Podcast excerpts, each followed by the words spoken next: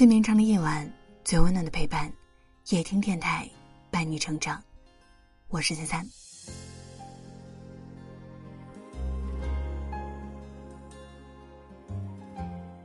最近在连续熬夜加班之后，我的身体已经疲惫到了极限。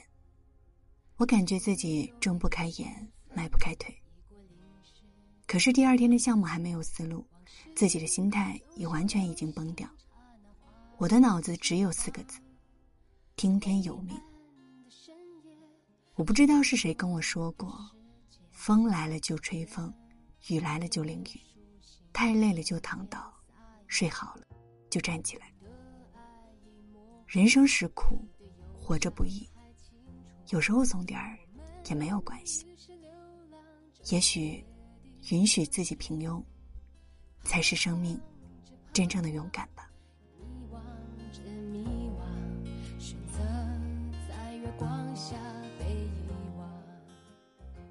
在两年前，林子的丈夫因为赌博欠下了一笔不小的高利贷，差点入狱。公婆把生平的全部积蓄都拿出来，才勉强还清了债务。迫于生计，林子投奔到了广州的表姐家，因为听别人说那里的工资高。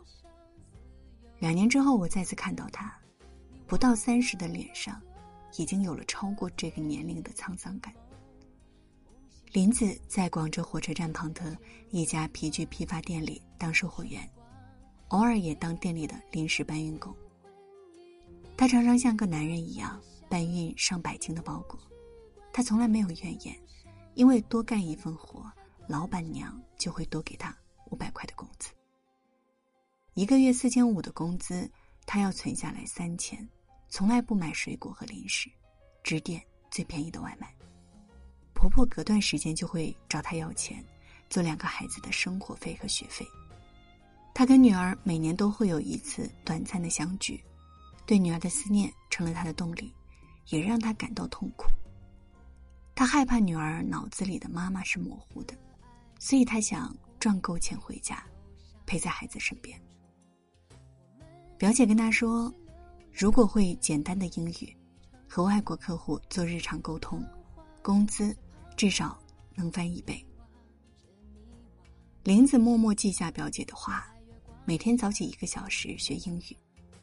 尽管她那蹩脚的英语经常会引得表姐哈哈大笑，但也是一天中难得露出笑容的时候。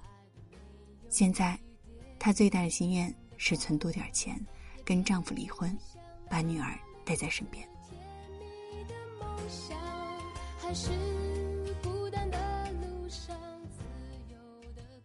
以前在电视台实习的时候，我遇到一位堪称人生赢家的导演。雷姐不仅人长得漂亮，事业和家庭也羡煞旁人。二十四岁那年，她跳槽到国内某王牌电视台，成为一名导演。入行两年，便成为所在团队的主力军。二十八岁和恋爱了十年的男友结婚，有了自己的家。三十岁，基本实现财富自由。有空就带着爸妈四处旅游。他的工作让他能够整天和明星打交道，让很多人都很羡慕。但就是这样一份人人羡慕的光鲜职业，让他在无数个黑夜里经历恐惧和担忧。他不敢睡懒觉，手机二十四小时待机，熬夜赶方案，失眠是常态。抓住空隙，他站着都能够睡着。如今三十四岁的他还不敢要孩子，因为怕被行业淘汰。有一次，他在意的招标广告在手术当中错过了，醒后的雷姐刀口疼痛，眼泪止不住。他说：“我这么拼，值得吗？”我想，因为热爱这份工作，努力不断突破是值得的，但也不必事事亲力亲为，以舍弃健康为代价。慢一点怂一点先把自己照顾好。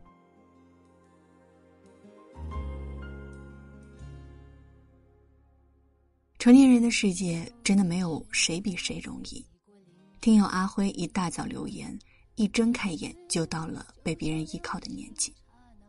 阿辉说，今年是他最难熬的一年，父亲患病，女儿上大学，三十万的手术费，这是他第一次在金钱面前无能为力。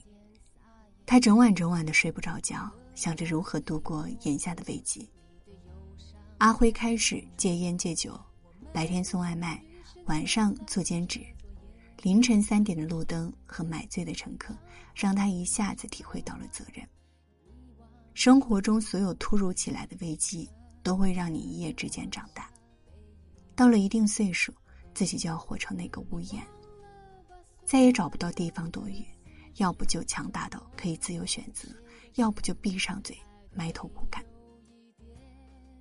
在夜深人静的出租车上，我总会让自己怂一会儿，硬撑真的熬不住。大多时候，我们不怕自己身体的疲惫，我们害怕的是心里太苦。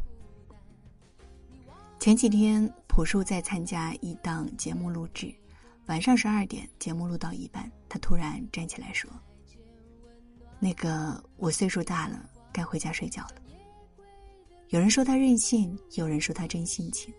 但或许四十六岁的他，就是真的熬不住了，困了而已。人总是有特别累的时候，但生活往往会逼我们硬撑。怂一点儿，不是责任不扛了，事不干了，而是拥抱一下自己的脆弱，记住自己也是一个人，而不是神。想起小学课本里讲过黎明前的黑暗，不管是否人到中年。我们都要学会拥抱自己的脆弱，在那个星星也没有、月亮也没有的黑暗里，积蓄黎明的力量。愿所有夜晚失眠的人都有人拥抱，愿所有还坚持的人，未来繁花似锦。愿我们尝遍苦难，心中依然有爱。选择在月光下被遗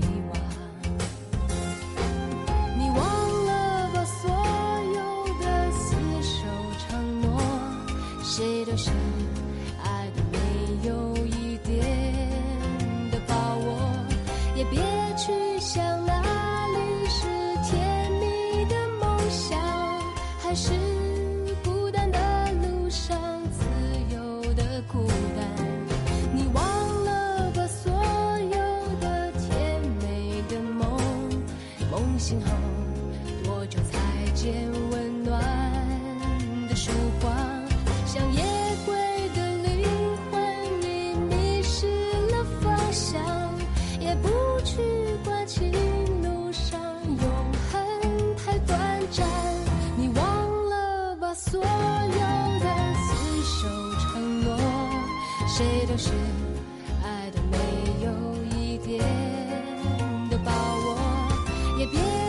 去想那。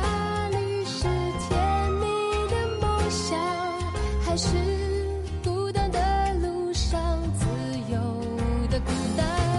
你忘了把所有的甜美的梦梦醒后，多久再见温暖的曙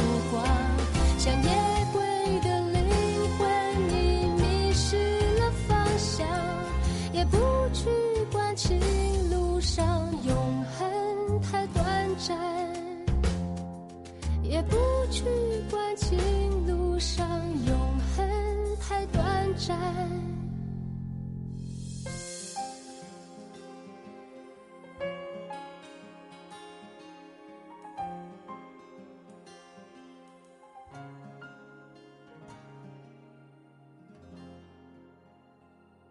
如果你喜欢今天的文章，记得在文末点亮再看。谢谢你今晚来陪我，我会用声音。一直陪伴着你，晚安。